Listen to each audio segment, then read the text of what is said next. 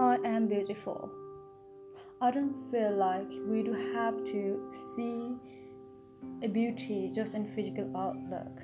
I feel like the word beauty includes a lot of things, maybe thought, feelings, emotions, attitude, and behavior, and that all things. So everyone is beautiful in their distinct way.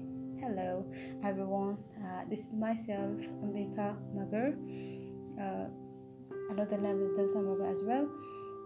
And this is my first broadcast, and today I will be talking about beauty and how do I perceive beauty personally.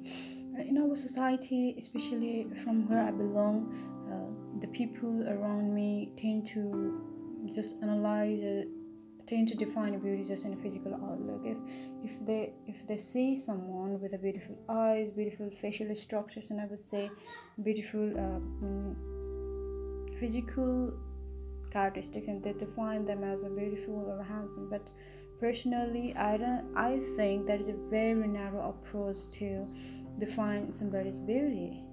Because i feel like that also do matter but that is the first impression that is the first thing that we look.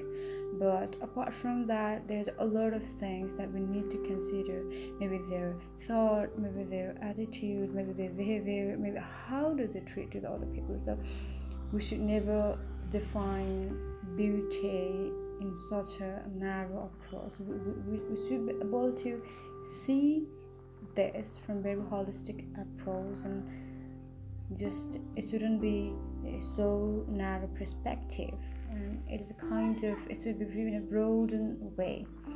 And i feel like that also do matter for me. Physical appearance also do matter to me like having a beautiful beautiful so i tend not to describe not to define a beauty in very limited way. I, I love to know their attitude i love to know their behavior i love to know how they think and how do they perceive. And i feel finding their perceptions and finding their attitude is the best way or best thing that i can use as an indicator to define their beauty to define their purity and to define their attractiveness. Thank you